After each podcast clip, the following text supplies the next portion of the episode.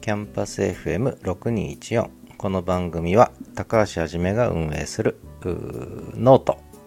オンラインサロンと連動した、えー、内容をお送りしております。えー、っと、月刊マガジンですね。これを発行しました第3号。これのご紹介をしたいと思います。えーまあ、ノートという SNS に、まあ、いろんな記事を書いてるんですが、えー、そこでですね、えー、これを創刊号が、えー、6月末に出ました。えまあ、有料記事も含めて結構なボリュームですね。えタイトルは次世代、次の世代の希望はどこにあるか。で、これが、まあ、アーティクルマガジンということで、月刊誌なんですけどね、過去の記事を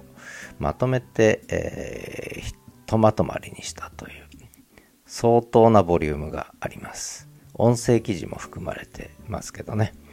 えー、これがまず創刊号が出て、その後第2号ですね。これが体,、えー、体験と妄想。えー、体験、 experience ですね。体験と妄想。書くノート、語るラジオってことで、普通ノートは、えー、あ、まあノートに書くわけですけどね、えー、ノートという SNS に文字を書く。そして情報発信する。それから、この頃から、えー、私、あの、まあ、スタンド FM もそうなんですが、えー、いわゆるポッドキャスト展開を始めて、まあ、それで語るラジオということで、まあ、そういった記事もたくさん盛りだくさんなのが、この体験と妄想というね、えー、話ですね、えー、いろんな記事があります。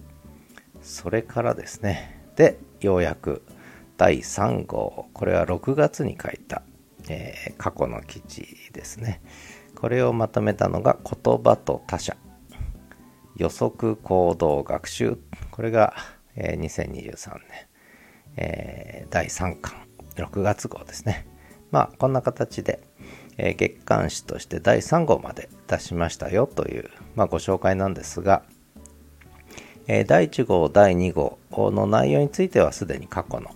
放送でねご紹介してるのでまあリンクは貼っておきますが、ここでは第3号の内容について少し簡単に紹介したいと思います。で、一つこだわってるのが、えー、大学ですね。特に私立大学、まあ地方公立大学もそうなんですが、これから大少子化の時代はもうすでに迎えて親しいんですが、ここからさらに急激な少子化が進行する中で、いよいよ日本の大学もえー、まあ、再編されていく、淘汰されていくという時代が本格的に始まりました。で、いくつか、まあ、女子大とかね、小規模な大学で、え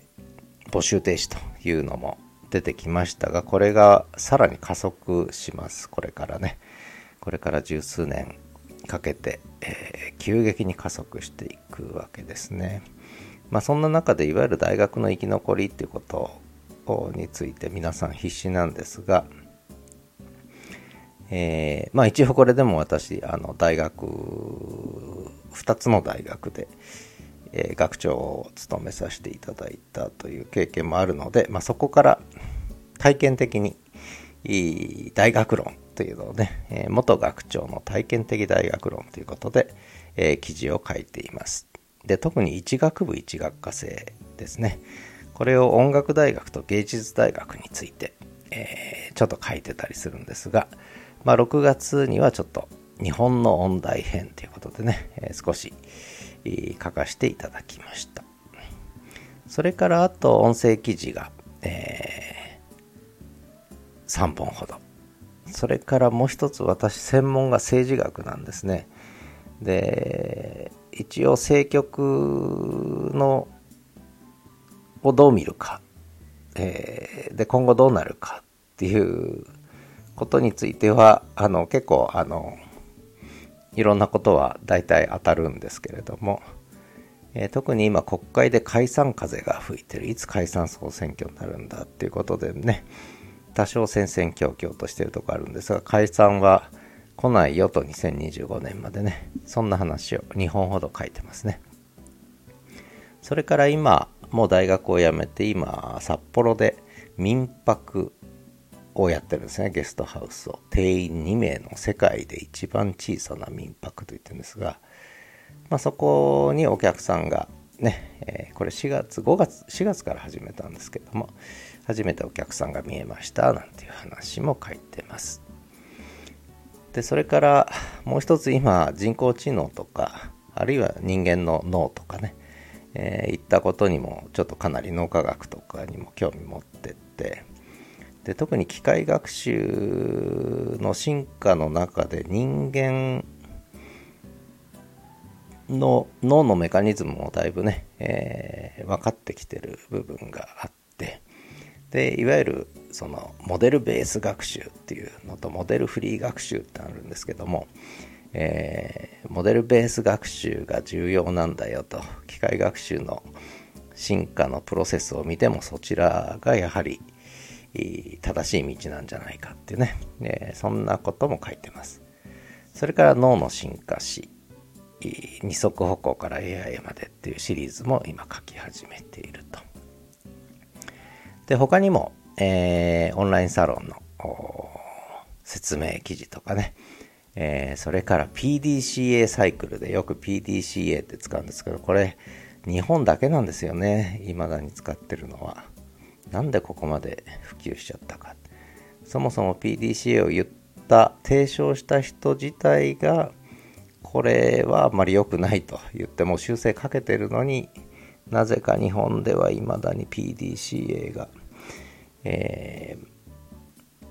ばっこしてるというかね、えー、呪文のように、うん、まあそれで何かやるわけじゃないと思うんですが、もう呪文のようにそれを繰り返すということ。で、これの問題点について指摘した記事とかね、えー、それからまあ言語の本質という。これも人間の脳の進化と実は関わって深く関わってるんですけど人間がどう言語を獲得したかっていう。話にも関わるし AI がなぜ自然な言語を語れるようになったかっていうこととも関わるんですがこの本の紹介。あと全ての言葉は断片であるっていうね、えー、文章も書いてますね、えー、他にもまだ、えー、いっぱい書いてます。えー、なので、まあ、これもリンク貼っときますのでね、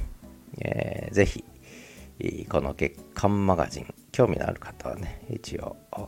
ノートの方にございますので、えー、見ていただければ嬉しいなと思ってます。まあ、こんな形で、あの、ノートで書いてるいろんな内容をですね、毎月まとめて月刊誌にして発行しているということで、まあ、ノートの方はおかげさまでオンラインサロン、それから定期購読マガジン、そしてこの月刊誌、えー、まあ、数は少ないですけど、興味を持って読んでいただいている方もいるので、えー、ね、ちょっと引っかかるという方がいたら、えー、見ていただければ嬉しいなと思ってます。ということで、えアーティクルマガジン第3号言葉と他者予測行動学習の紹介でした。ぜひリンク先を見てみてください。ではまた。